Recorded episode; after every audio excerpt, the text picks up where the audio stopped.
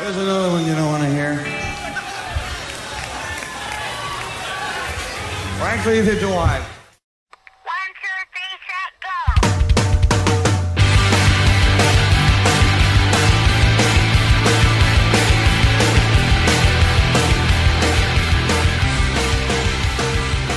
Hello and welcome to episode 44 of the Power Chord Hour podcast. Thank you so much for checking it out wherever you are listening. Thanks for uh, doing so. And as always, I'm your host, Anthony Merchant, here with you with another episode and a very special one that I'm excited about. You know, we're at the end of another month, so I have your November rundown. But on top of that, this is our first like monthly rundown where I've had a guest, and uh, I'm actually going to have two guests a little bit later on on this episode, which I'm very excited for. Um, Christian Lesperance, who we've had on a, a, few months back in August. I say a few months, and I start thinking like, damn, we're going into December, and uh, me and him talked. He was like the first guest of August, so it's been a few months. But uh, talked to him as well as uh, Josh from the band Right Turn Eddie, and uh, he is uh, now on a brand new Jersey Interchange song. It is a uh, cover of the Gaslight Anthem's "Casanova Baby," and uh, we'll get that we'll get to that a little later on. But I mean, speaking of which, you know, we're doing the November rundown, talking about the new music of the month. That's as new as it gets. We're premiering a song, you know, right here on the. Uh, if you're listening to this day that it comes out on the 30th, very last day of November. Uh, yeah. So, I mean, you're hearing some pretty damn new music. And uh, even if you're not listening on that day, it's probably still pretty recent and uh, you're listening to new stuff. If you're listening even further away, hell, I don't know. This maybe this is the 20th time you'll hear the song. Who knows? It is damn good though, so uh, well worth it. But yeah, at the uh, end of another month, I do apologize. Uh, last week did not have a new episode for you but uh, just kind of got uh, got sidetracked with some stuff, got busy, and uh, just never happened. And then never had a guest uh, booked, so I was kind of like, well, okay, we'll we'll uh, hold off this uh, one. But this month we did have another guest, Stephen, very very New Jersey.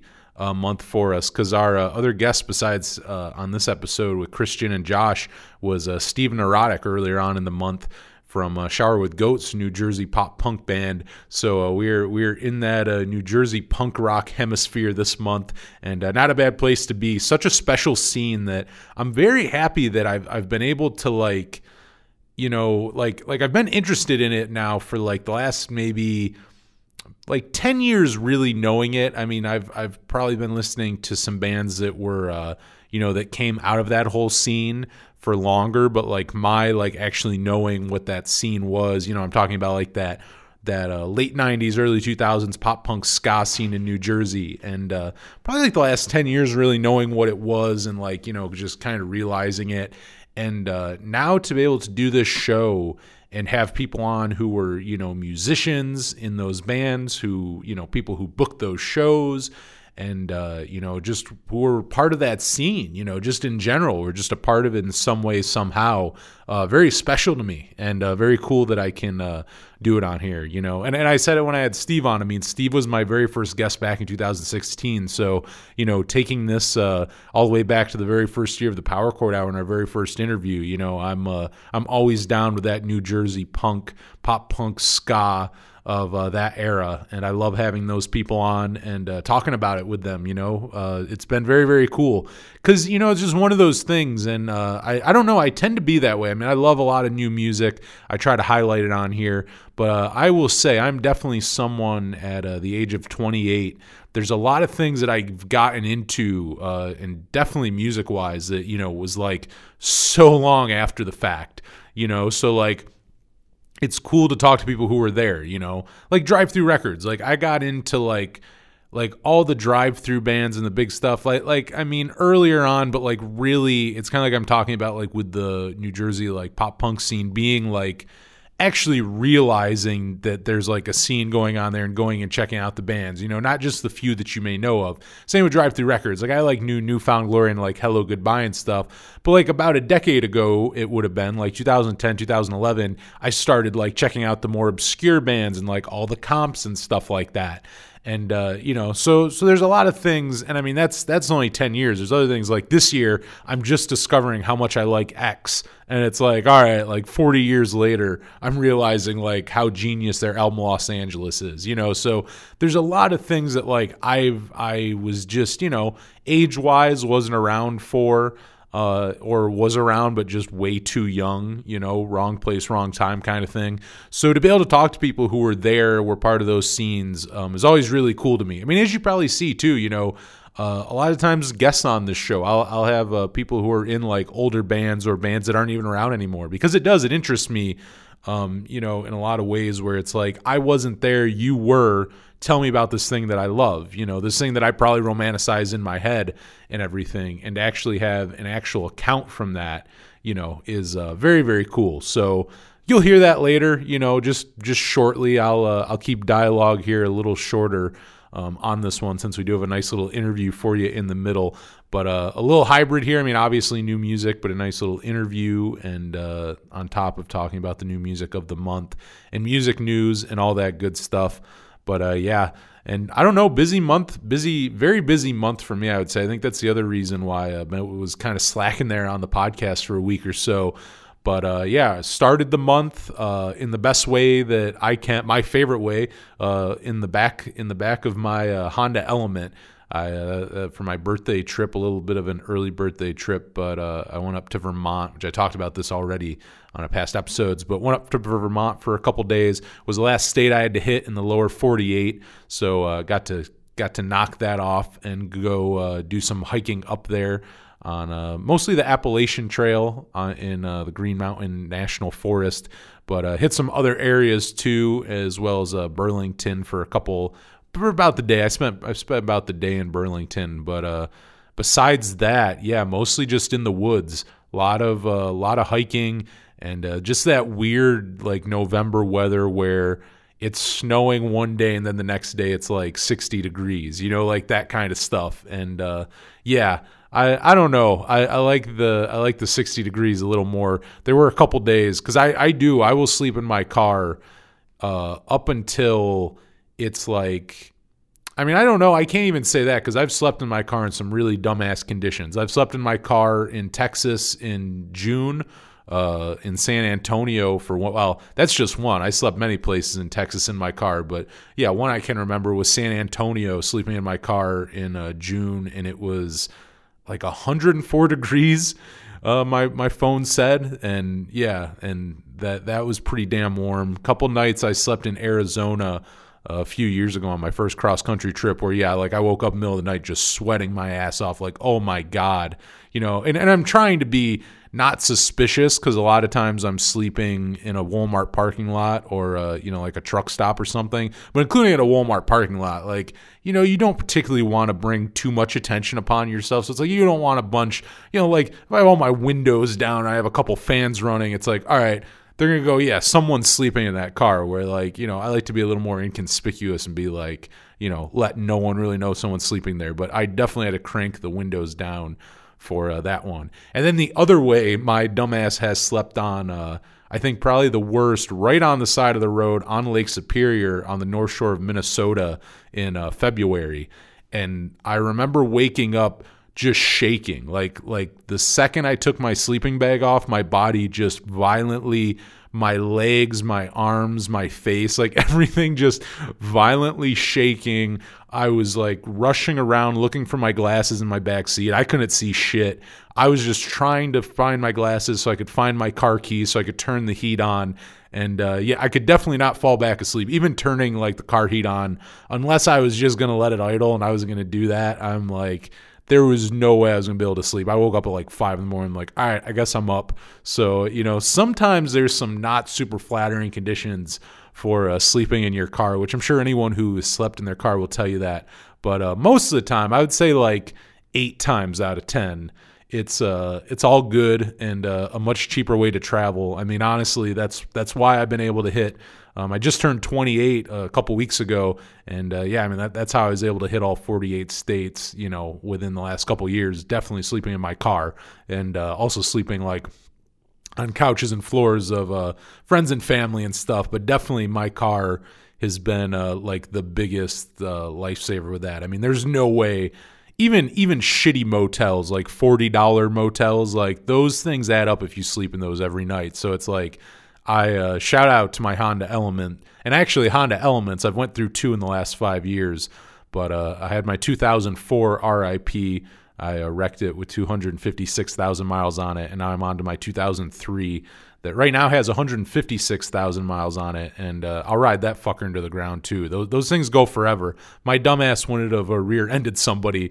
with the other one. That thing still would have kept running with 256,000 miles on it. So it was a big thing for me this month, you know. I mean, it, I, and I definitely stayed because once again, it is weird to be like, hey, like I traveled up to Vermont, you know, in the middle of a pandemic.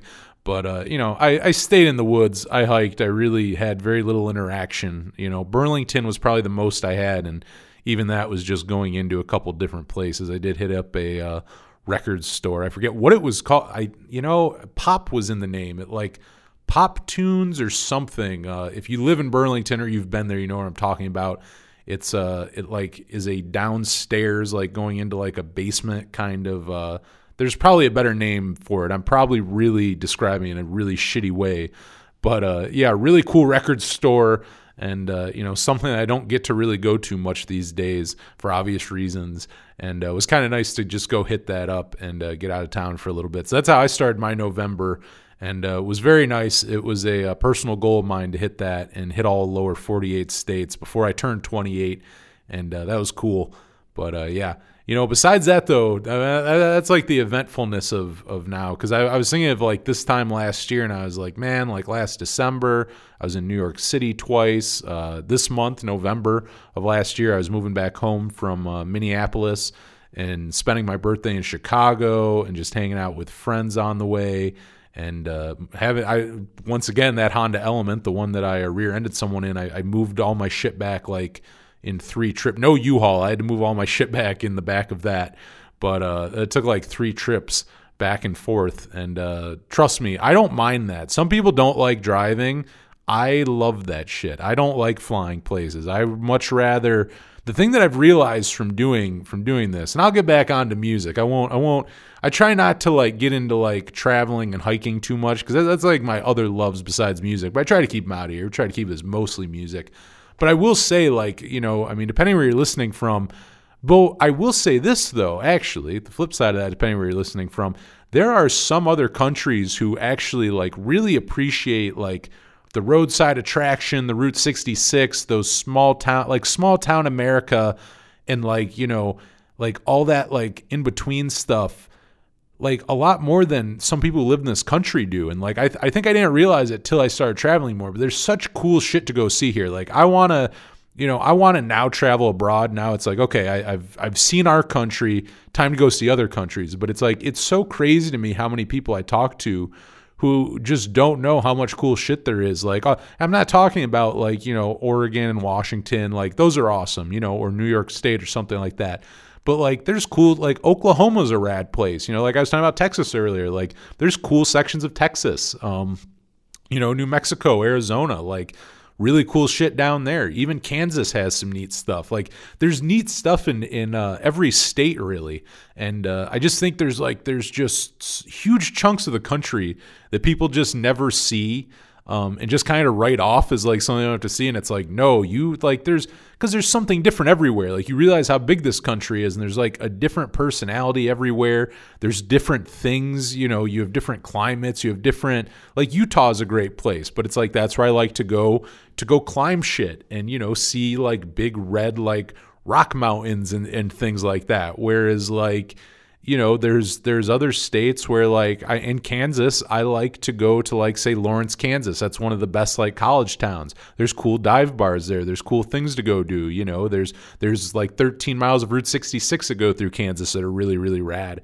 So you know I, I love I love driving and like going through small town America and finding like weird old stuff, just kitschy, kitschy uh, stuff. I like old architecture too. Like I love Art Deco and uh, just random things that like you'll be like nothing I love more too. And sometimes it bites me in the ass. It's very 50 50 the way that I travel sometimes because more times than not, I'll kind of get in the car and have like a rough idea of what I'm going to do, but just a real like like I like to have the freedom. I like to do a lot of solo traveling. Like to me the ideal way of going is travel by yourself but go meet up with friends and stuff places. So it's like travel by yourself, but every couple days you're in a different city with a different friend. Like to me that's my favorite way of traveling because everything in between you can do whatever the hell you want really. You know you have less of a timeline you have less you have less people you got to please. You, you only got to please yourself there. So you can do whatever the hell you want go see whatever you want. And uh, that's what i like about that. You know I, I love driving through small places. And anyways just kind of doing that like off the cuff and uh, you know just driving through a small town and finding like a really old building you know like a hundred year old building and just looking at the architecture like I don't know tons about it. I just know what I like. And uh, old Googie stuff. If you don't know what Googie is, uh, go go look that up. Really cool architecture, like basically like 50 style architecture. Really uh, really neat stuff. But I love seeing all that stuff. And it's just like it's free entertainment. I mean, obviously you got to put gas in your car. I mean, that's probably my biggest expense is uh, gas. It's definitely not not uh, hotels because I like I said I sleep in my car. But uh, you know, there's so much free cool shit to see that all you gotta do is just get in your car, drive, d- get off the interstates, fuck the interstate. You know, get off those. Get that you're not gonna see anything cool on the interstates. Get off those. Find cool highways and uh, you know, like scenic way, you know, scenic byways, all that stuff and you just find amazing shit like you know it really not sound cheesy but it becomes like the journey more than the than actually getting to the destination because on the way you start finding all this cool you know including now i mean as, as i record this uh, Saturday night. I guess it is technically Small Business Saturday, and it's like you talk about small businesses. Like go hit Route 66. Like you know, go you'll find small businesses and mom and pop places everywhere. I mean, there's places you'll go find that've been fucking mom and pop stores since like you know since the route since Route 66, you know, was commissioned back in 1926, like things like that, you know, and, and I love finding things like that. So I don't know that that's that's uh, what I really think is cool is like Route 66 is one of them, and I, and I always say this. Now, and then I'll get off travel. We'll get, we'll get back into music, but something I find super intriguing. I think this is so neat. You go through Route 66 and there are so many people from different countries. There are more people from different countries, I would say, visiting Route 66 than other Americans. Like when you go on there, there are just people from all these different walks of life, all these different countries, because that's that's what they see. Like the old show Route 66, which doesn't really get played over here, but I would say well worth going and checking out. Actually, like really holds up well. Like actually a really good show. And uh, funny enough, half, not even half, most of that show didn't even take place on Route 66, but that's what it's called. And people get that like idea of that Americana and like, you know, Corvette, like driving Route 66 in a Corvette and, you know, stopping, stopping at like those mom and pop places on the way through these small towns and you know they romanticize that and they see that and they come here and do that. I think that's the raddest thing that someone would come to this country from somewhere else and instead of you know like hitting up like say which you do hit up major cities in that way. Like, don't get me wrong, like Chicago, Los Angeles, like those are on there, so you do hit those. But outside of hitting those, those people come here and you, and there's going and seeing like Miami, Oklahoma like small like small towns like that you know what i mean? Or like driving through kansas and stuff. And seeing parts of this country which quite quite frankly most americans will probably never go like even take the time to go see. Which you know that that's i guess that's my psa like like i want to go see the entire you know the the entire world. I want to go see the whole damn thing. I want to go see other countries. But there's so many people here who want to go see other countries but never see like the rest of the United States. And I just got to tell you, there's so much rad shit out there to go see. I can tell you that personally. The last five years I've spent going to the lower 48 states and Hawaii. Uh, just got to hit, just got to hit Alaska now. But there's so much cool shit to see everywhere. You know, I, I, would say every state has at least one or two redeemable qualities to go check out. You know, some states are better than others. Don't get me wrong. I'm not saying they're all equal. Um, you know, there's definitely states that have more cool things to do and more things to do than others. But uh, yeah, you know, I would not, I would not, uh, I would not uh, like like you know throw out the idea of checking out you know basically small town America and uh, just these really pockets of cool uh, throughout, you know, that are not just on, you know, they're not just in California or in New York or Florida or something like that, you know. But that is my little travel rant. But yeah, that was a that was a big thing this month, you know, hitting hitting that before I was 28 uh, meant a lot to me. So I was very happy to do that. I know the podcast suffered for it because I I got a I got a little behind with it, but we got that. And hey, we also had that uh, throwback episode with Stephan Jenkins, a Third Eye Blind, from a few years ago. One of my very first interviews ever, which was uh, very very cool to uh, put back up and uh, put that out there again and, and listen to again. I, I hadn't listened to it in a while there, but uh, that, that one I always be very proud of. Very short interview, not a lot. That you know what I mean, like just short and sweet. You know, just a couple questions. But uh, you know, someone who I look up to musically and has loved his music for so long, and you know that being one of my first ever interviews, and uh, just everything around it will uh, always will, will always have a special place in my heart. So it was uh, cool to finally get that out here. But uh, yeah, that was the Power Chord Hour this month, and uh, the radio showed. I don't think no, we didn't miss an episode. Uh, that was one thing we stayed on. You know, it is much easier to do that because if I get if I get behind on things, I can always just make a nice big playlist and do the radio show. You know, I don't always need to have a topic or a guest. I can just go on and spin songs for two hours and just you know bullshit about music, which uh, I love to do. Which uh, you know you ain't you ain't uh, doing anything to hurt me you know if i if i go on for a week and just play some music and talk about it in between. But uh, yeah you know that's that's been the power chord hour this month. But uh, outside the power chord hour tons of good new music. We're going to get to one of the songs here very shortly and get into our interview here. But uh, some new music of the month november 2020 uh, we got we got quite a bit good stuff and some being uh, surprise releases. I think there was a decent amount of those this month. One of them i am the avalanche with dive that one kind of came out of nowhere but uh, really, really good stuff. I, uh, I I hit Vinnie up. I would love to get Vinnie Caruana on here talk about the new record. It absolutely rips, and uh, actually as well too because the Movielife's uh, this time next year turns twenty or did turn twenty this year, and uh, one of my favorites. Would love to talk to him about those. But uh, that bad boy dive, definitely go check that out if you're a fan of I Am the Avalanche. Does not disappoint. That is out on I Surrender Records. Our buddy Rob Hitt from Midtown. That's his label. Let's go check that out. Radkey, one of the greatest live bands I have ever seen. 100%, just one of the best. Uh, their new album Green Room just so so good. I definitely I go check them out. They're very independent. I mean, I know they self-release most of this stuff. I think they self-record a lot of it. Like these guys are very self-sufficient and they're to- they are a touring band. Like this is a band that tours their asses off. And uh, I'm sure this whole pandemic has not helped them. You know, I mean, all musicians were affected by this, but the ones who like tour 10 months 10 months out of the year, Radkey being one of them, uh, definitely took a hit. So, I mean, go check out that new album, radkey.bandcamp.com. Go check out their their uh, website, radkey.com, all that stuff. A, uh, a probably a band a little bigger than Radkey. You might know this one, but uh, Smashing Pumpkins got a new one out, and uh, CYR. Not sure exactly how the hell you uh, pronounce it, Sir, I, I, Sire. I, I'm not entirely sure, but CYR. Go check that one out. Um, I, I'm always a fan.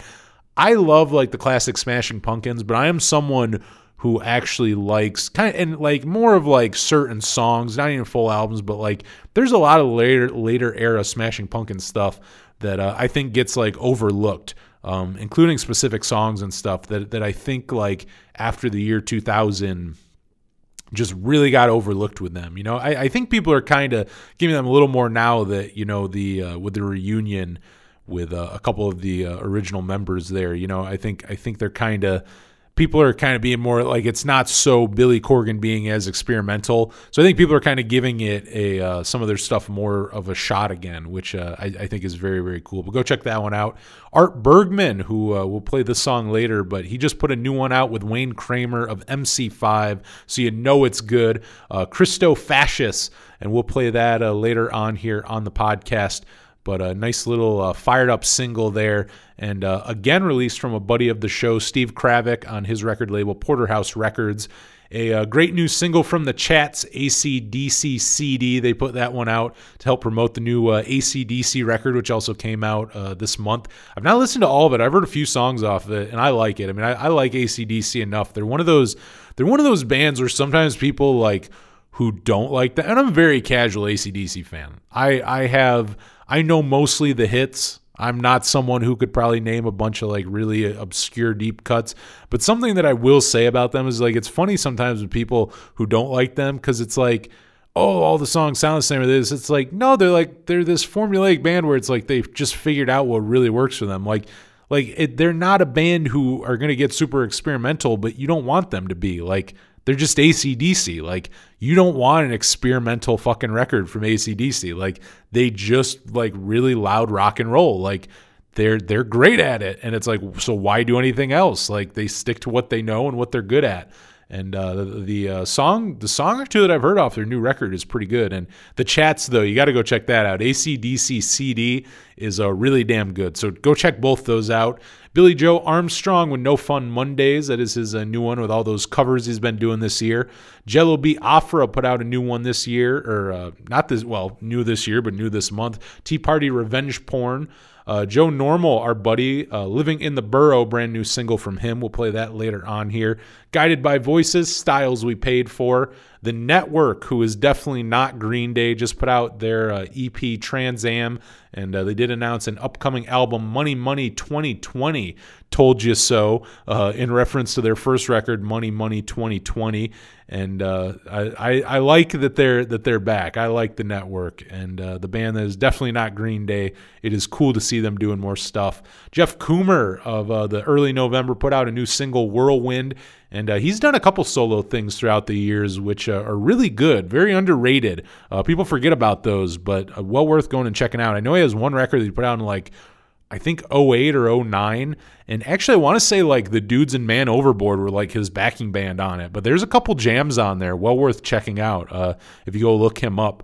But uh, Cooley's doing new music. The Juliana Theory, talking about new music, they just put out a first new song in, I, I mean, probably 20 years. But uh, Can't Go Home, their brand new single, and uh, more where that came from. And Jersey Interchange, who uh, we're about to talk to Christian and Josh, have uh, put out a few new songs this month. We're going to get into them and I will play them, as well as the world premiere right here of Jersey Interchange's new cover of the Gaslight Anthem's Casanova Baby. You hear that right after our interview here on the November rundown of the Power Chord Hour. Right now on the Power Chord Hour, we got two guests for you on this episode. And uh, very excited. Returning to the show is Christian of Jersey Interchange, and for the first time, we got Josh of the band Right Turn Eddie. And uh, Josh is on the new, the brand new Jersey Interchange cover of the Gaslight Anthem's Casanova Baby off their 2008 record, The 59 Sound. And we're actually premiering that right here. Going to be the first place you'll be able to hear it, and we'll play it here after we uh, talk to Christian and Josh a little bit. So, uh, guys, how are you? Good. How are you doing? Great. Doing doing good. I'm uh, you know, like I said, I mean anyone who uh, listens to the show, Christian, you were back on uh, back in August, which I didn't I didn't realize it had been that long, but uh, I guess it has been a few months now. So like, you know, kind of catch people up like what has been going on with Jersey Interchange since back in August. What have you guys been uh, working on? What is what has been going on with the project? Uh, so still, you know, putting out lots of songs. Uh, we we kind of changed the format a little bit. Before, you know, it was a little bit easier to just pump out songs week we every week basically, and and now that things have gotten, you know, I don't want to say back to normal, but you know, people are I guess adjusting to the quarantine life and working from home and doing all this stuff. It's a little bit harder to, you know, uh, get get songs out week week to week. So we've just kind of taken a, a, step back, but we're still releasing, you know, kind of batches of songs here and there. Um, I think uh, let me just uh, pull up in in the since we last talked. I think we had uh, uh a Misfits cover. Um, what else? Yeah, yeah I did right. that one.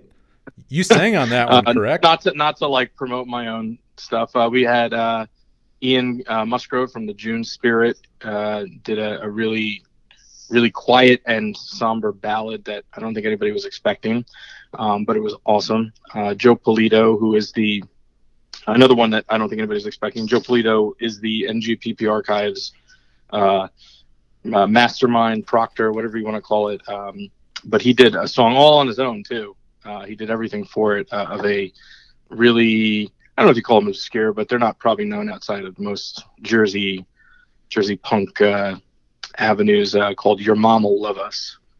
um, but uh, and then of course we had uh, Heath Saraceno helping us out again uh, with another song, uh, and also Sean, on that same song, Sean McGovern was an Ergs cover.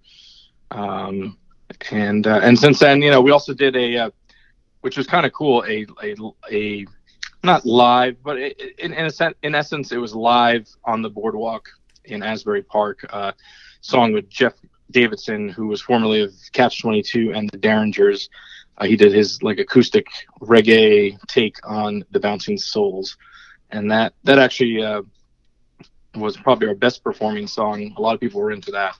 Yeah, I mean, a lot it- of if you want to get into that because i really I, I got a huge kick out of it i mean like yeah like explain to people who like don't know like i got i thought that was such a great idea what you guys did for the recording of that song Well, thanks, thanks. Um, I it it it basically was just kind of a seed of Jeff wanting to play the song "Gone" because that meant a lot to him, and he, you know, he he stripped it down to basically it was just him and a guitar, and I just I asked him one day like, what do you th- what do you think if we had like a choir to kind of like back you up, and then we kind of just put two and two together. We said, well, the Bouncing Souls are are well now they are kind of their their summer home is at Asbury Park on the Jersey Shore, and we just kind of said, why don't we get some people together, put out put out the word. So we we put out, you know, a uh, Facebook uh, flash, uh, you know, invite to uh, anybody who wanted to come down and help us sing, and uh, we got about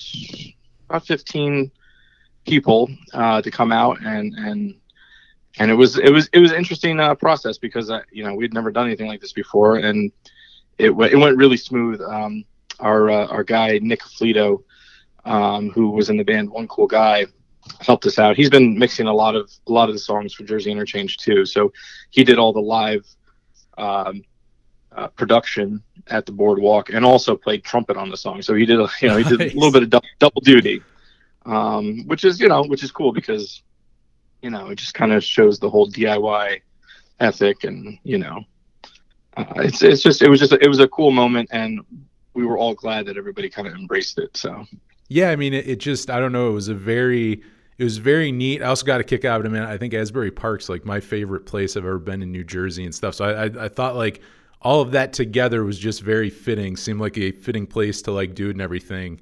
And uh, yeah. I, I thought it came out great too.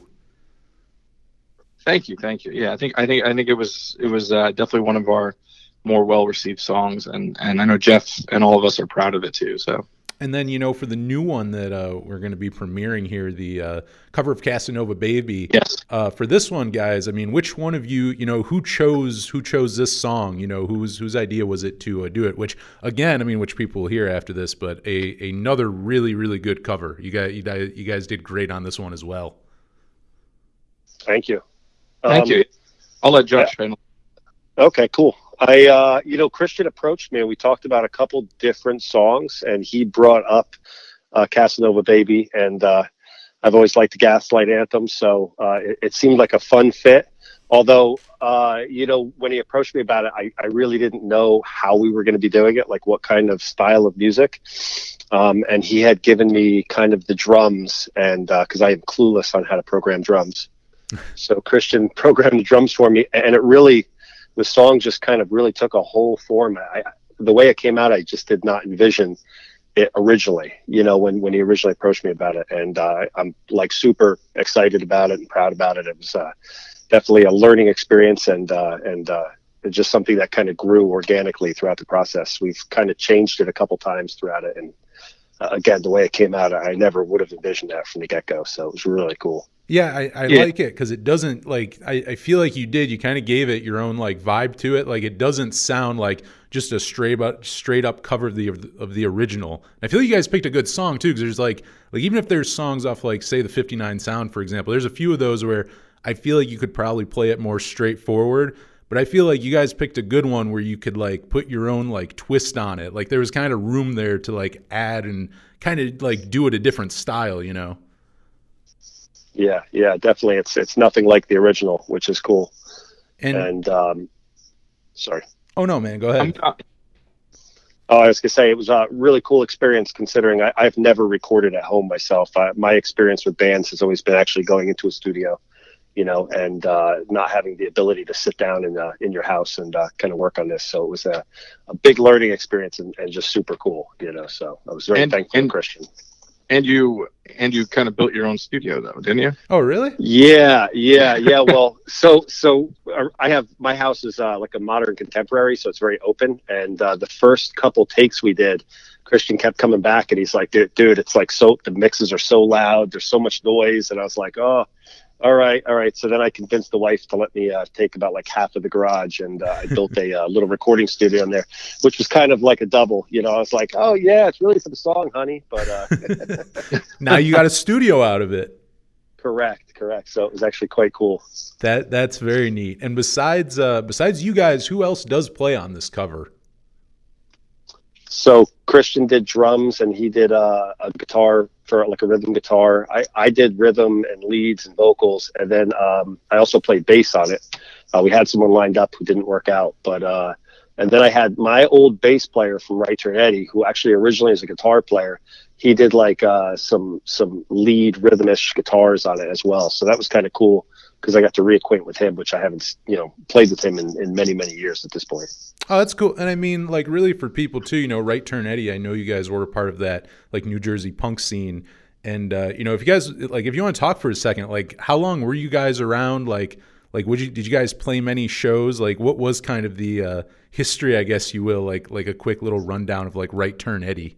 Yeah, Turn Eddie came out in like '95, I want to think, and um, we came out at a time we were kind of a little younger in the scene compared to the rest of the guys. Uh, most of the bands from the Jersey scene came out a little after us, um, and we were a real oddball ska band because we were uh, a mix of heavy metal, punk rock, really fast ska, um, and we, we never really fit with most ska bands. Most of them would look at us like they wanted to stab us at the end of the show.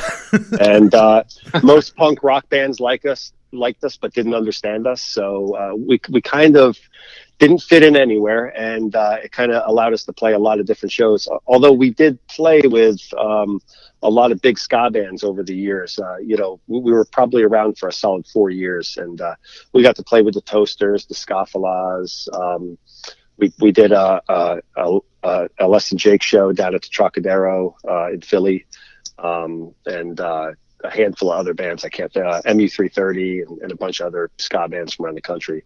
But uh, yeah, it was, it was we were just kind of a really weird band, so we never quite fit in. That's cool. And I just realized the other day, I, I told Josh uh, that I was looking through some old files and, and pictures and stuff. They actually played the first show I ever threw. oh, at- really? at, uh, yeah, it was. It was just ran. It was a random memory. I was like, wait a minute, this is kind of crazy how this all is now circling back around. But, but yeah, they played. Uh, Right Turn Eddie played a, and actually, even weirder is that was the show that my band played. The only show I ever played because that's when I realized I did not like being on stage. Um, but but so Josh, we actually played together. We played a show together before. That's I don't know awesome. if you knew that. Well, that kind of comes into the next question. I was going to ask, like, I mean, how long have you guys known each other? Like, when did you meet each other? I assume, I mean, you were both obviously a part of the scene back in the day. yeah, I think I, I don't know if Josh and I were like we, I don't think we actually knew each other per se. Yeah, no. And then like you know maybe maybe I gave him the money to to pay them for that show, but besides that, um, Oh, we probably crossed paths, but Right, uh, yeah, yeah, we, we were a weird band where we didn't have any booking agents, so literally everybody's phone number in the band, we'd we'd all book shows, and uh, sometimes we'd literally play three or four shows on a Saturday and a Sunday, Oh, you know, both days, because we'd be like, oh crap, we're totally overbooked. All right, let's just do all of them. And um, yeah, yeah, so it was pretty interesting. And me and Christian kind of really met for the most part uh, when he approached me. I want to think it was April or May, and uh, doing doing this project. So yeah, That's cool. And I I mean, mean, I, I was definitely a fan. Obviously, I was definitely a fan of Right Turn Eddie. So, like, I, I and I think I think what really fueled us uh, meeting was was probably the the, the quarantunes. Uh, because Yeah, Josh was yeah. Josh was one of the first people to do the the quarantunes uh, that the NJPP group oh, nice. does on Facebook. Uh, for anybody that's not familiar with quarantunes, it's it's I think it's on their seventh or eighth edition now Yeah. basically it's just a stay at home uh, acoustic event like on a Friday night where you know five or six uh, artists from the NJPP scene and beyond uh, kind of just come t- together and play for for for an audience of uh, NJPP fans. So, and Josh, Josh, you've done it like twice now, I think, right? Two, three times. I think three times at this point. Well, I've I've, I've Oh, done nice. two official shows, and then he actually uh, the guy who does it called me like one Friday night, and the guy dropped out. He's like, "Can you hop on?" And I was like, Okay. "Yeah, yeah, I do some covers." Oh, nice. I mean, outside of Right Turn Eddie, I mean, did you did you play in many other bands in between, or was that kind of like the main band that you played in? Uh, I'd say that was like the main popular New Jersey punk band I played in. Um, after Right Turn Eddie, I actually uh, I, I worked for uh, UPS at the time, and I was a computer specialist. So I literally traveled all over the world fixing computer systems. So I, I didn't really have much time for bands at the time. And then uh, you know, then you start families and things get busy. And uh, I've only just kind of played in bands, like little you know fun bands, just to kind of get the uh, the, the stress relief out. But uh, no, never got very serious again about it. So Nice. this has been kind of awesome for that reason. You know, so I've been able to do something uh, very creative and uh, get those juices flowing.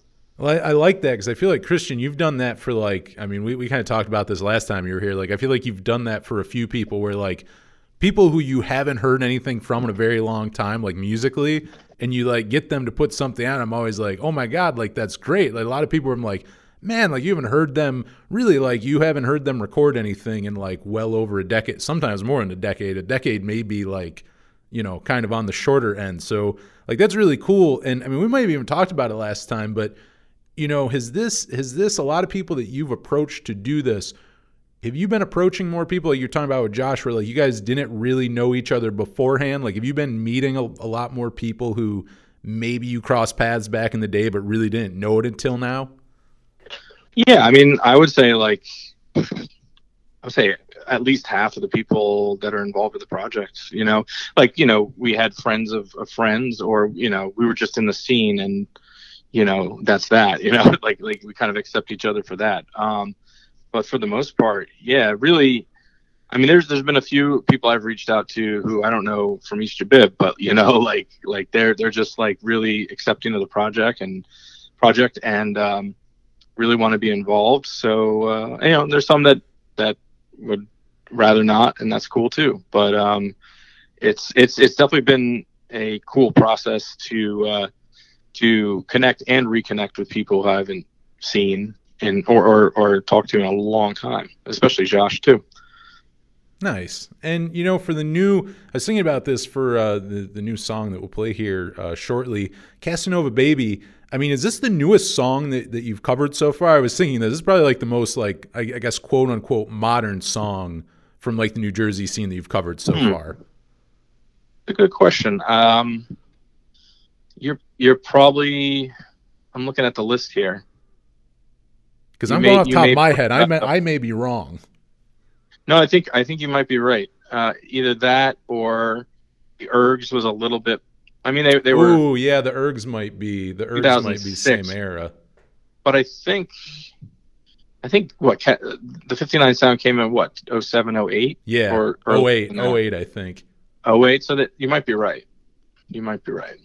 But I, I was wondering that then, like, I mean, if you, I, I guess not that you were like against it before, but like, do you see yourself doing maybe more like modern covers? Like, it seems like now, like with that, you know, kind of going into like later eras than like I know like some of the original songs, you know, like Misfits and stuff like that. But I know a lot of the uh, kind of initial run was like that, like late '90s, early 2000s. I mean, do you see yourself kind of going a little further? I guess more once again, kind of quote unquote modern with some of the covers.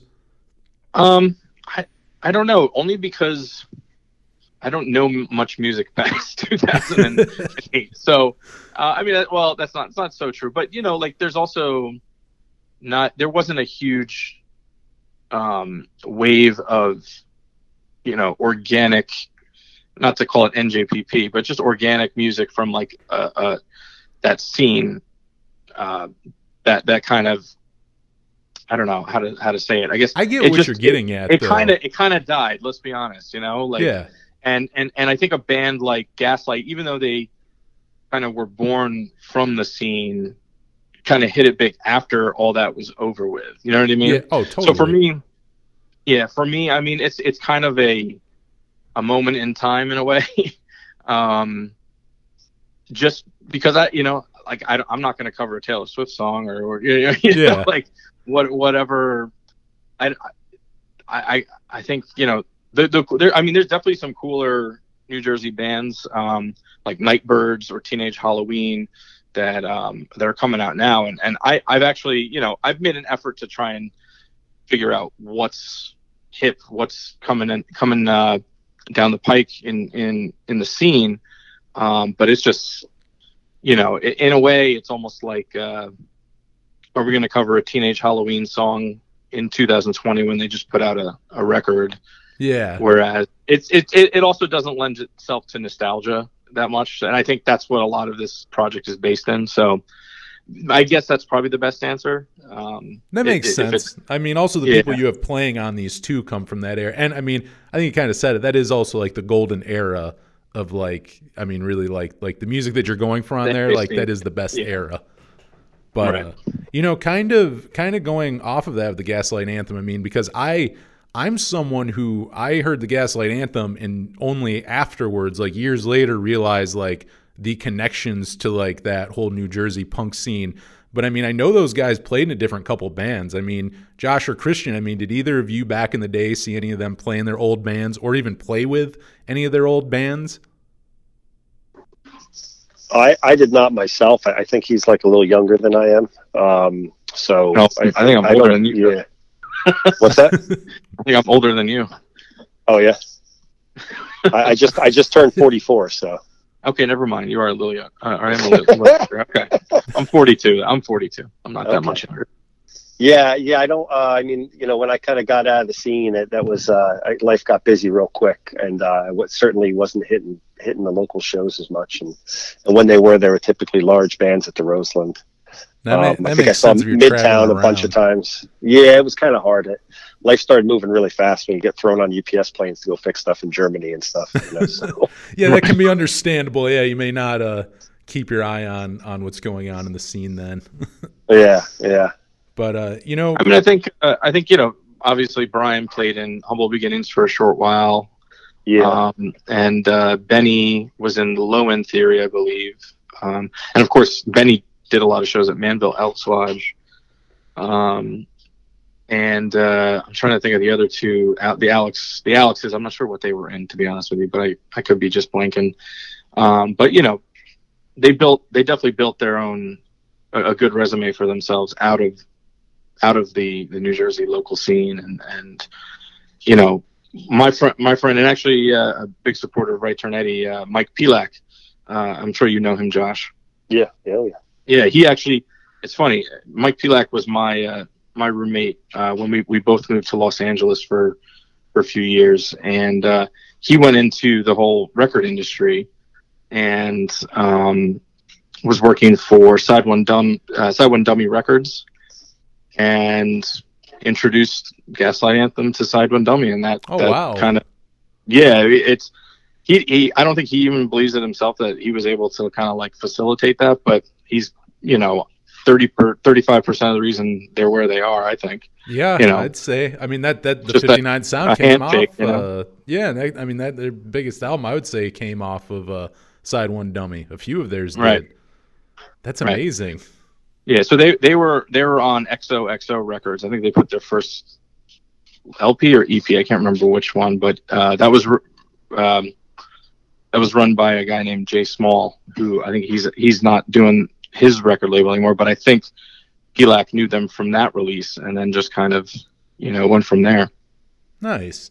Well, we will. Uh, we're gonna play the song here in a second. I know I keep teasing it, but like Christian, what is next for Jersey Interchange? You know, what else? What else do you have planned coming up that you can uh, talk about? Well, um, we have actually uh, coming out. I, I don't want to put a specific date on it, but coming out very soon will be a, uh, a digital EP, uh, which is actually going to be a benefit um, for the uh, Elizabeth Coalition to house the homeless, which is actually a, a homeless. I don't want to call it a shelter, but they do help uh, homeless people find housing. Um, um, and they also, you know, have a soup kitchen and and and do like uh, clothing and food drives.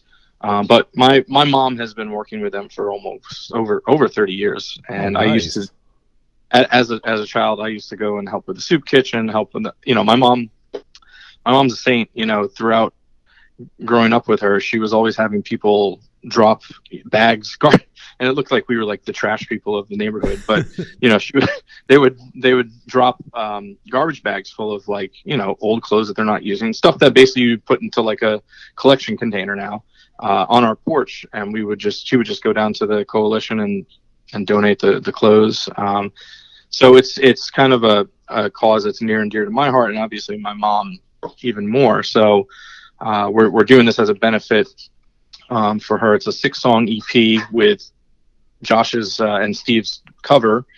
Uh, you know, actually as the, the opening track.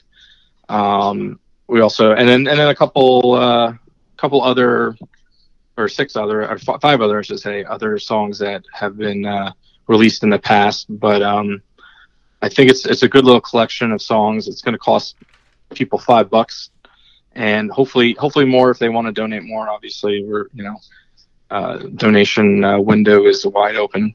So uh, that'll be released in the next few weeks, and uh, I think it's it'll be a good little piece of uh, of uh, enjoyment for people, and and will help help out a, a organization that, that has a great cause, you know, attached to it.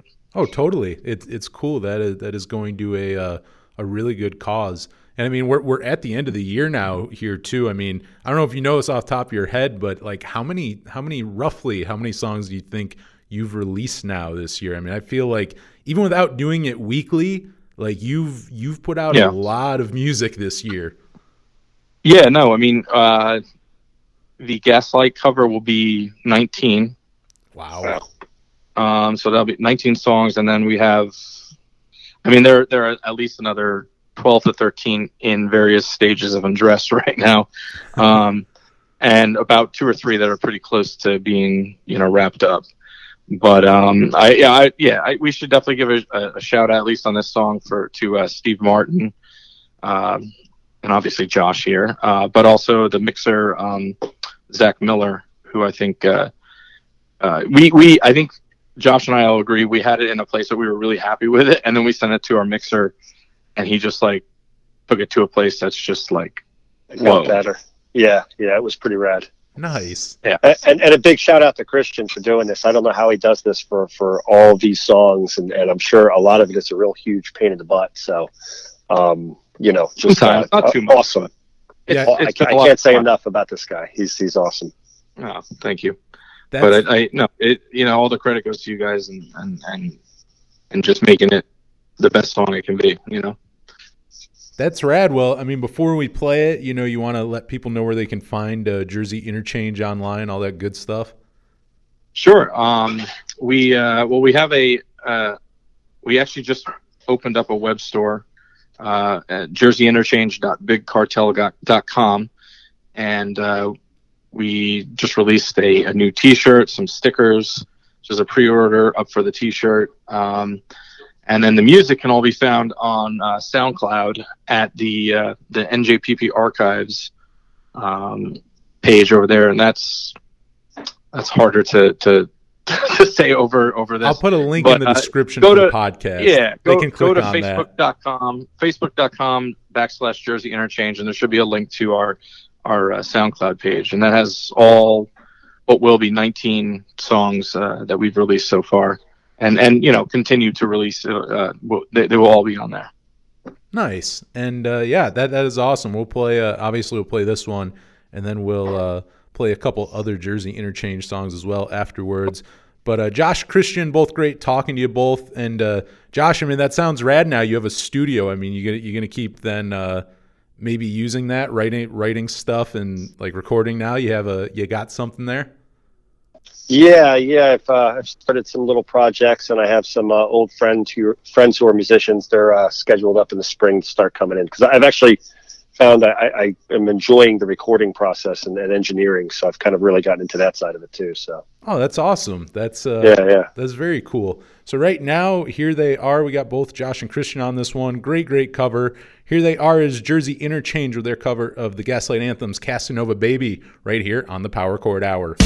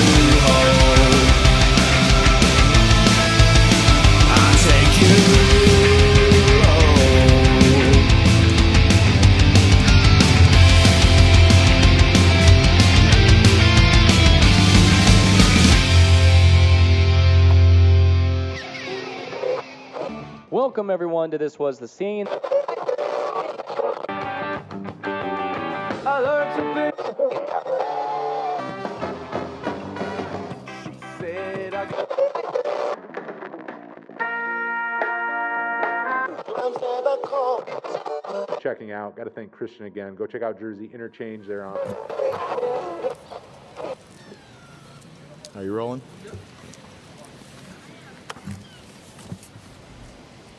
It was a cloudy night, or so it looked to me. I felt so lost, I couldn't say why.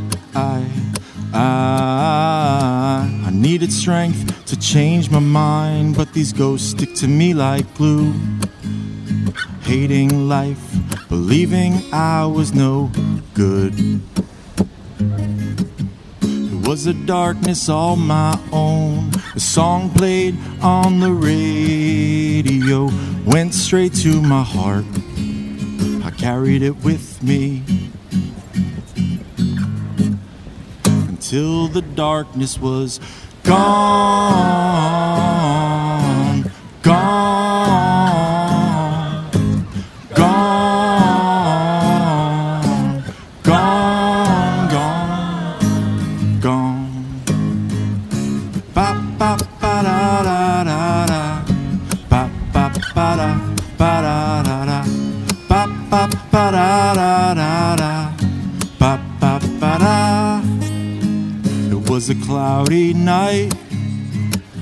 So it looked to me. I felt so lost, I couldn't say why. I, I, I built this cloud to live in. It was a bunch of lies in my mind. The world wants me to believe it, so I had to change my mind. It was a darkness all my own. A song played on the radio went straight to my heart. I carried it with me until the darkness was gone.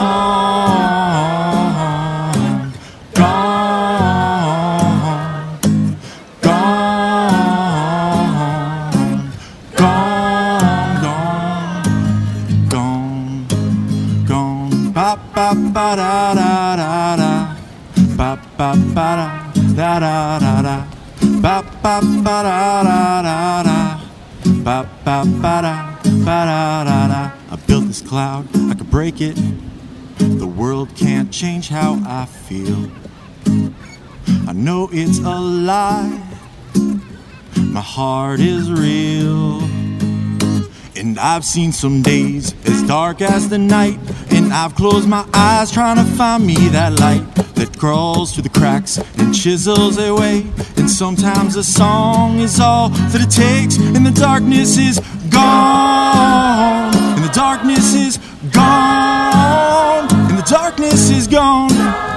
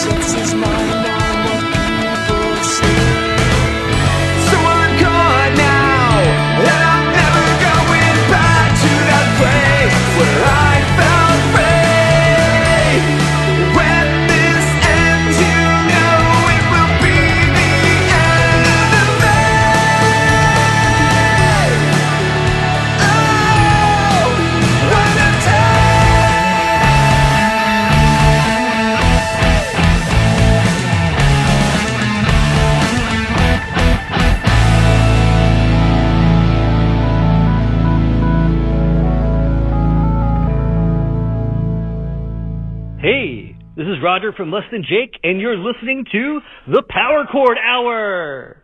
Nice.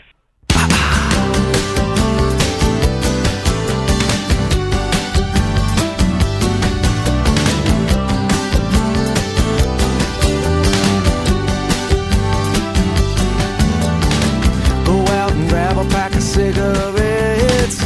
Gonna smoke them all until I'm goddamn sick. Put on my daddy's old eraser hat. Down to the corner store to steal me a pack. Put on my gloves and my favorite coat. Stepping in the puddles till my hot tops are soaked. Just like I used to when we cut out of school. Sharing a pack of lucky strikes with you. Gonna meet my friends and cross the railroad tracks. By the bowling alley and the brick smokestacks. And past the factories. To kill a hopeless night in this city. Hey ho, the time moves much too slow. When you're an average Joe, living in the burrow. Stop in the castle and the billiard hall. Ain't nothing happening, so we jump the wall. The frost is brutal at the reservoir.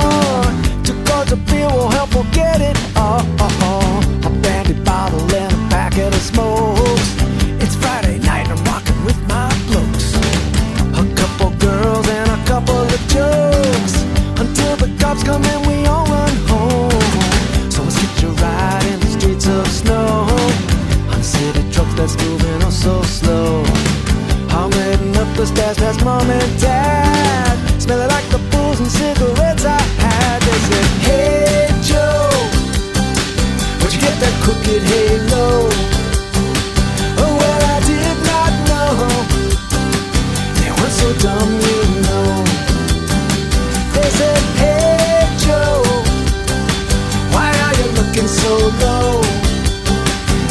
Said, You ought to know unless you're too damn stoned. So I shouted, I had a brother who got shot in the head by a criminal cop who got away with it. And I love my sister who got beaten to death by an angry lover with a baseball bat.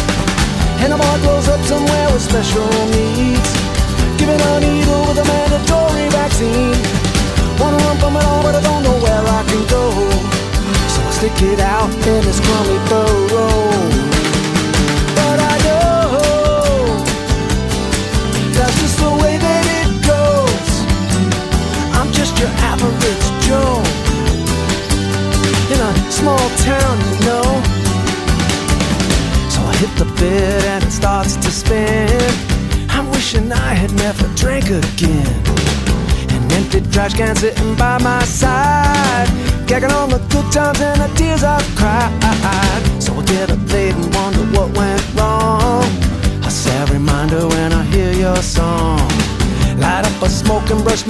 to the side.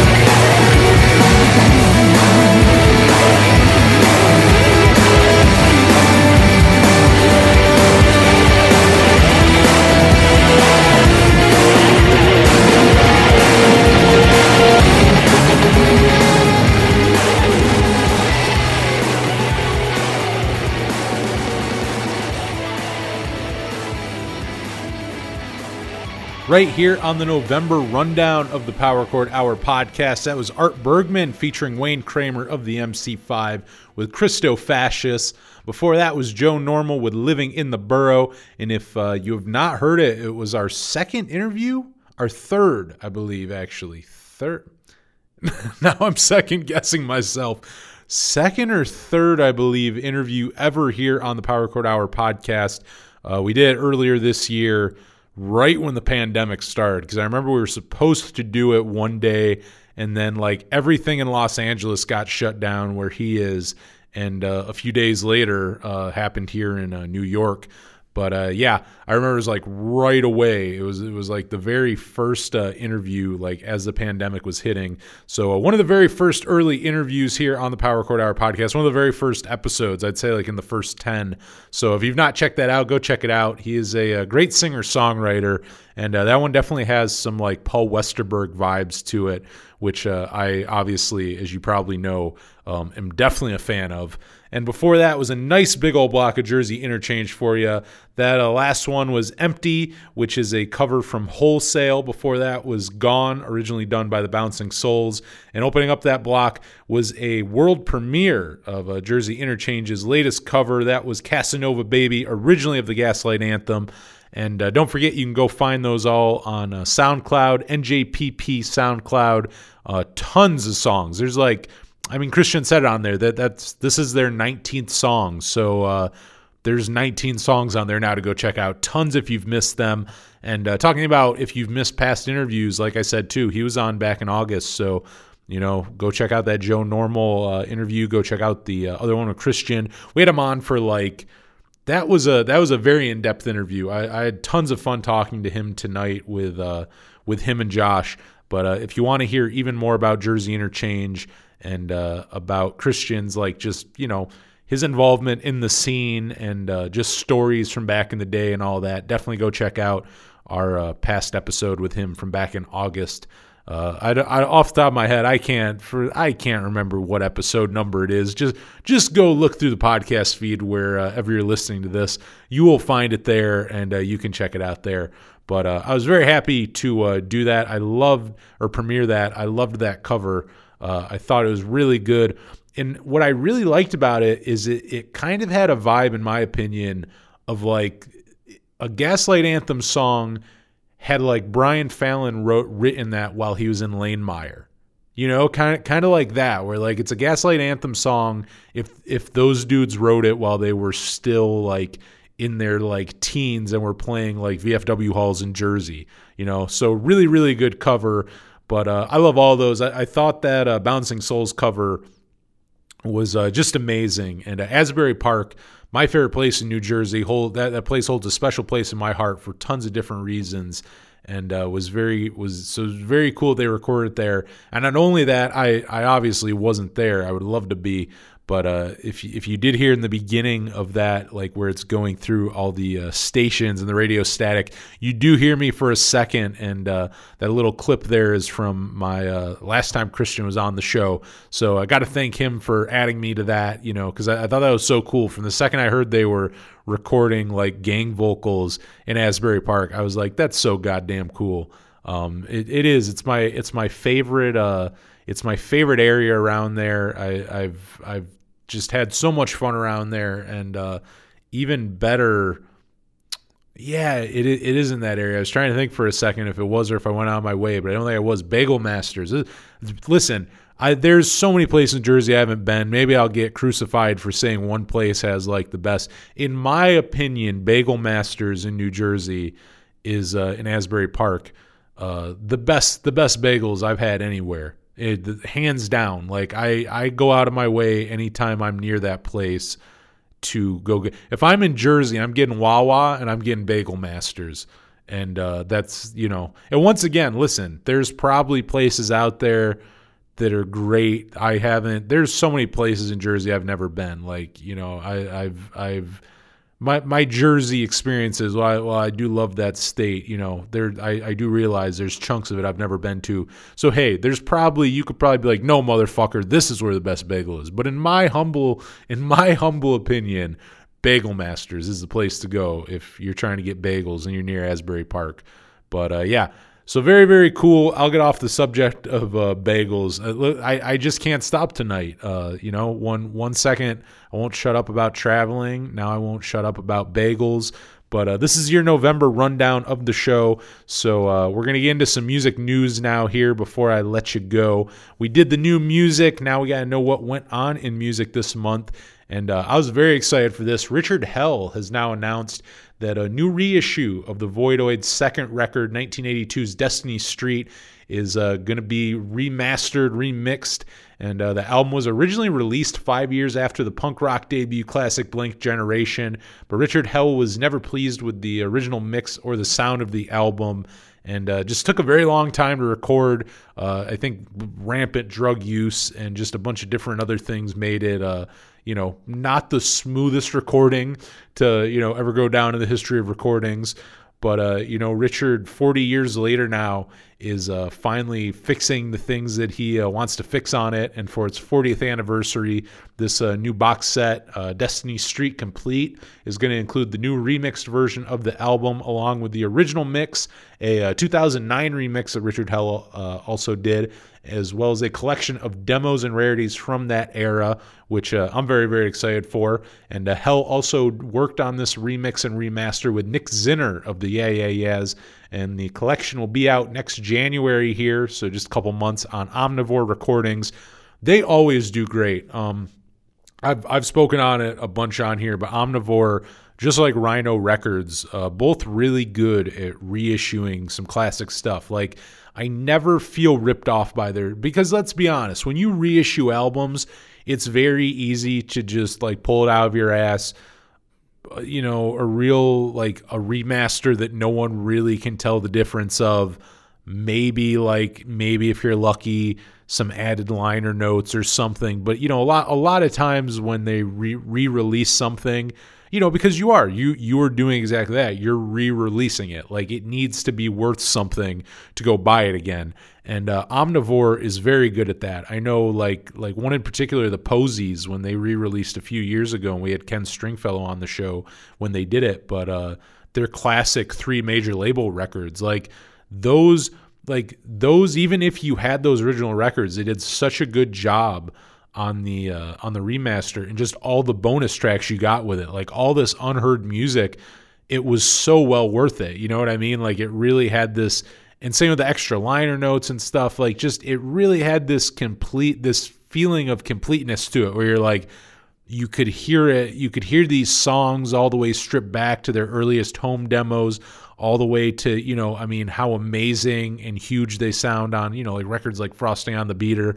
So omnivore does really good. And i, I think rhino you know they fucked up a little on the Pleased to Meet Me box set getting it out not on the box set itself. I thought they did a good job on that.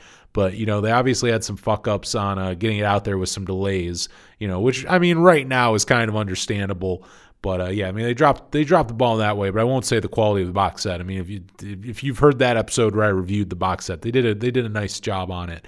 But uh, yeah, like they do good a job of that where you don't feel getting ripped off buying a record for you know the third or fourth time in your life. You know, and uh, I would say the same with Blank Generation, which that one actually, funny enough, Rhino I believe, uh, did that back in 2017. I think it was for that would have been the 40th anniversary of Blank Generation. I believe they did that for uh, tons of just unreleased stuff and demos and rarities and stuff. So another one that uh, is well worth checking out if you never have, if you're a fan. And uh, I'm excited for this re-release. I will say I do not. I know a few songs off Destiny Street, but I don't think I've ever listened to it front to back.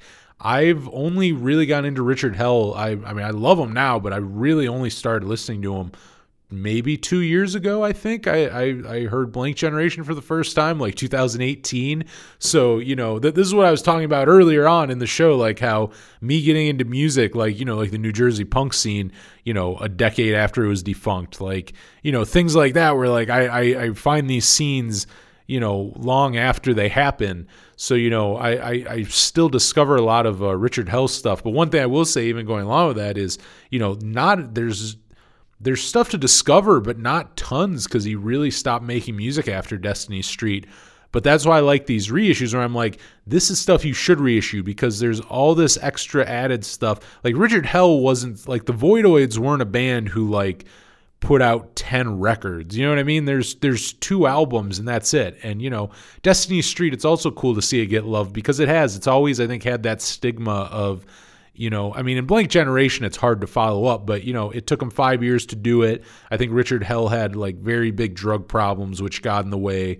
And uh, you know, I mean, obviously, as you can tell too, as this is his second go around at kind of working on it, you know, and if you go read the press release, I mean, he talks about how it's taken 40 years to really kind of complete this in a way that he's happy about you know but i believe it too it's not like a bullshit like pr thing like this is how we like him saying that to like to sell it. Like why are you doing this now? Like oh i've always wanted to. He's always talked about his dissatisfaction and stuff. So i think i think it's cool that he got to uh do this you know? I i think it's very cool. It'll be very exciting to have uh more stuff to go along with it as well you know all, all these outtakes and and i think some live tracks and stuff too. But uh, it's in the hands of Omnivore Recordings, so I trust them. You know, I would love to have he he is one I'll have to reach out to. Richard Hell, or really even a few uh, uh, members of the Voidoids, even would be very cool to uh, talk to. I would absolutely love, but Richard Hell specifically because that guy really gets credit for being just such a big like just a godfather of punk rock. You know what I mean? Like really one of the first ones. Like the way he dressed, people ripped off the way he dressed. Like there's just that that man oozed with originality and still does. And might I also say the other thing, um, he is I think 72 years old. He's in his 70s, but I want to say he's 72.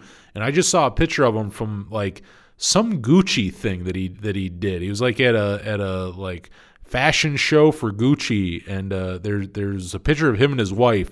You would not think this man is 70 years old. You would not think this man is in the 70s one bit.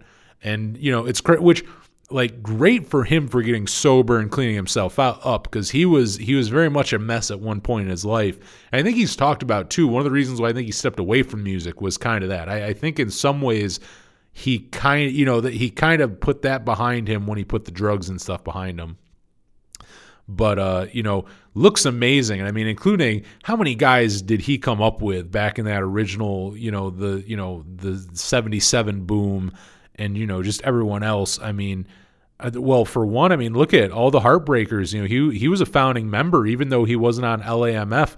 Everyone else who's in the Heartbreakers who's on that record is now dead, and you know he's uh, you know he's outlived all those guys. Uh, a lot of the other guys that he's played with throughout the years. I mean, all those like CBGB's guys, you know, all the Ramones and stuff. He's just outlived so many people, and to see him in such good shape, he looks really healthy and really good. That like, I don't think I don't think we're gonna lose him anytime soon. He he looks very happy and healthy, and uh, you know, just an absolute legend. So I, I would love to talk to him. I'd love to get him on here. And uh, another favorite of mine, something really cool came out this month. Punchline have finally released their long awaited Punchline music special.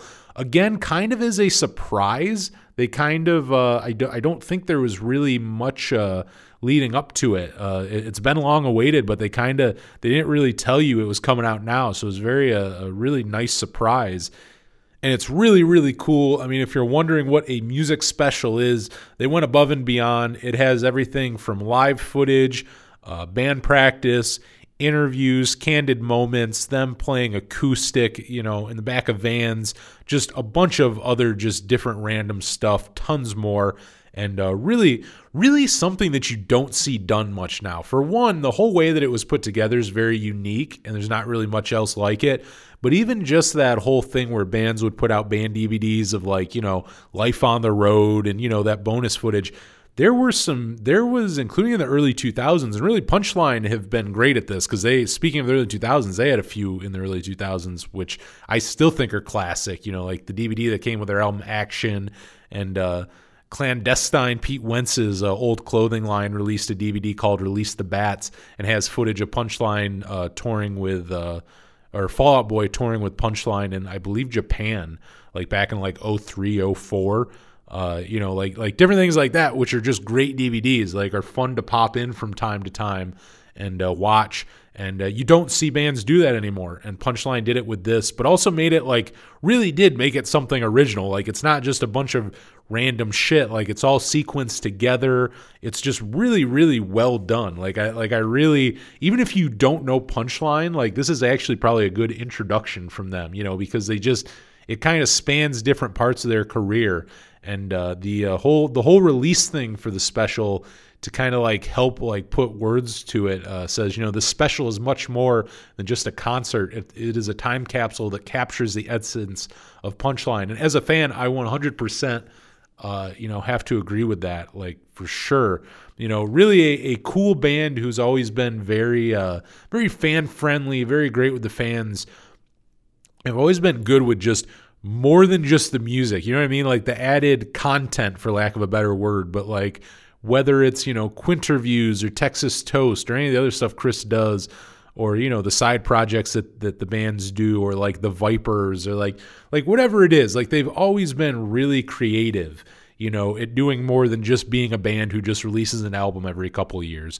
So uh, I was very happy to see this come out. You know, they've they announced that they were filming for it a couple years back. So I mean, this has been like anticipated by fans for a couple years now.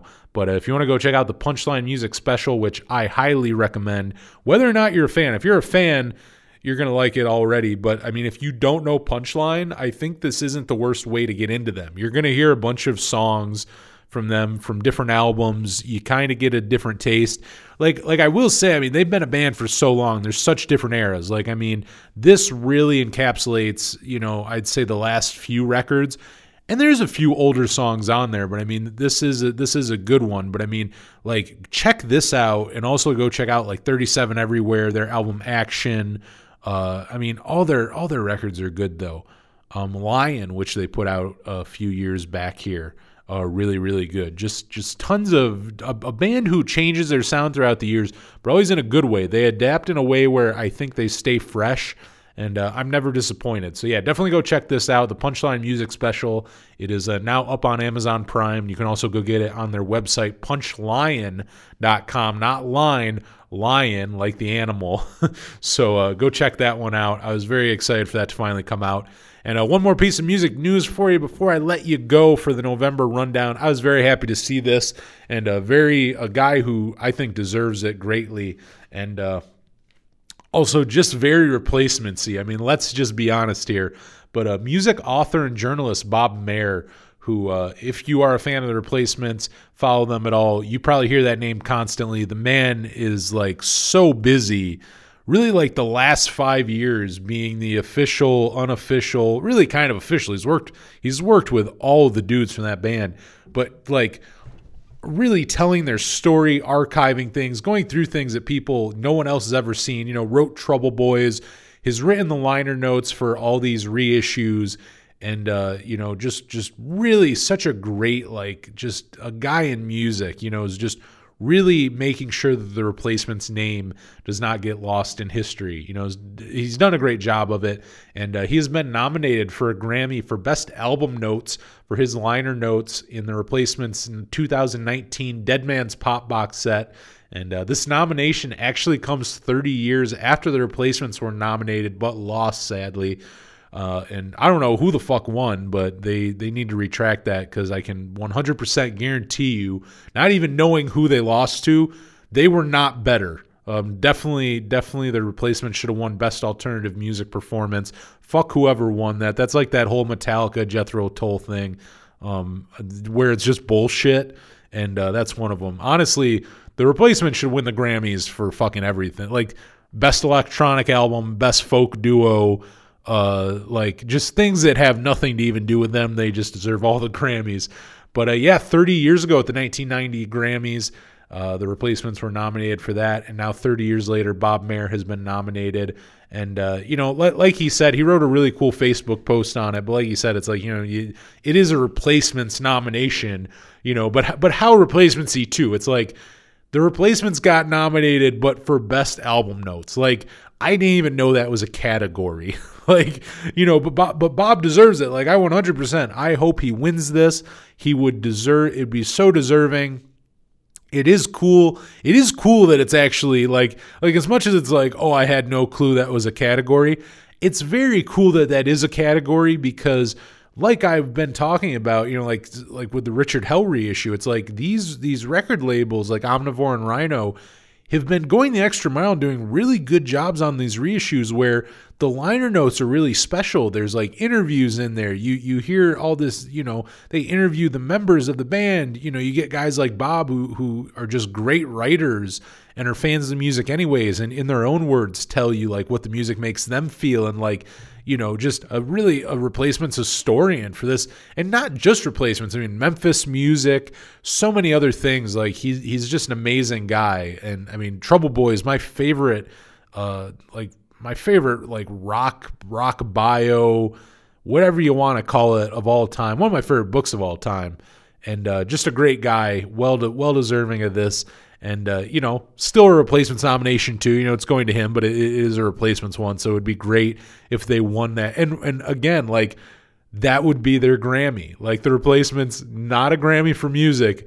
They just have great liner notes. Like fuck left of the dial, fuck bastards of young, fuck unsatisfied, taking a ride, you're getting married, like I'll be you, like all of these can't hardly wait all these songs that are just like goddamn like some of the greatest songs of all time we're not gonna we're not gonna acknowledge you for that but those liner notes goddamn those are some liner notes but you know I whatever. It's fucking cool. Like like what are you gonna say? It's funny, but it's really really cool. Like I really genuinely like want to congratulate Bob for that.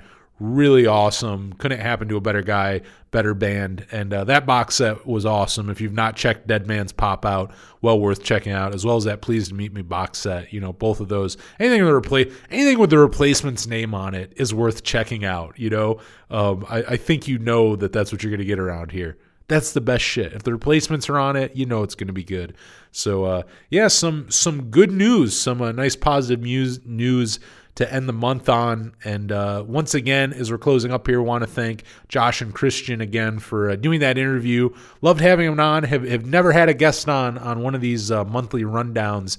And uh, we had two, so that was awesome, and it was very fun to also not only do that but premiere that cover of Casanova Baby. Uh, you can go check it out again on uh, their SoundCloud, njpp.soundcloud.com, and uh, go give them a follow. Uh, Jersey Interchange is on Facebook and Instagram. Uh, I was trying to remember. I know they're not on one of them. It's Twitter that they're not on, but they are on Insta and Facebook. So go give them a follow. Follow us. We're at Power Chord Hour on Instagram, on Facebook, on Twitter. We're on YouTube. Shout out to you if you're listening to this on YouTube. Uh, we're on Spotify. I put up all the playlists for the radio show, all the shit that I play on there. I put up on those playlists. We do the Power Chord Crash courses. Put one up a few weeks ago for Jimmy Eat World, and a nice little rundown of their career. Not just the greatest hits. You're not going to find the middle on there. You're not. You're not going to find the real predictable songs. I went with the more obscure hits and uh, fan favorites and uh, just kind of a good way, you know. I mean, if you just want a Jimmy Eat World playlist, it's good for that. But also, if you want to get into the band and you want to kind of like find a good starting point, I, I would say it's Power Chord Crash Course playlist. So you can go find that on Spotify. Follow us on all those places if you would. PowerChordHour at gmail.com. Hit me up.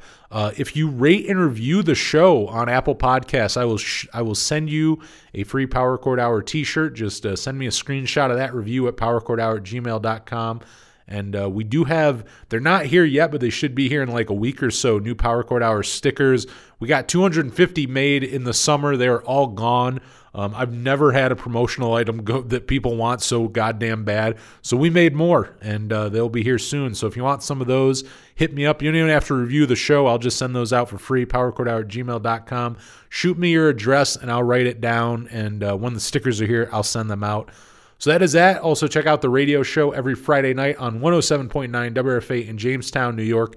You can listen to that from anywhere at WRFALP.com.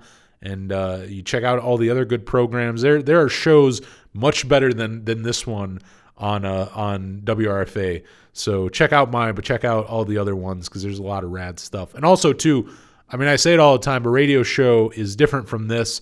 I play more music on there. I talk and stuff too. It's not like I just play music. I mean, the two hours I talk more than enough. Trust me, don't worry. You'll hear me talk my fucking mouth off on there too.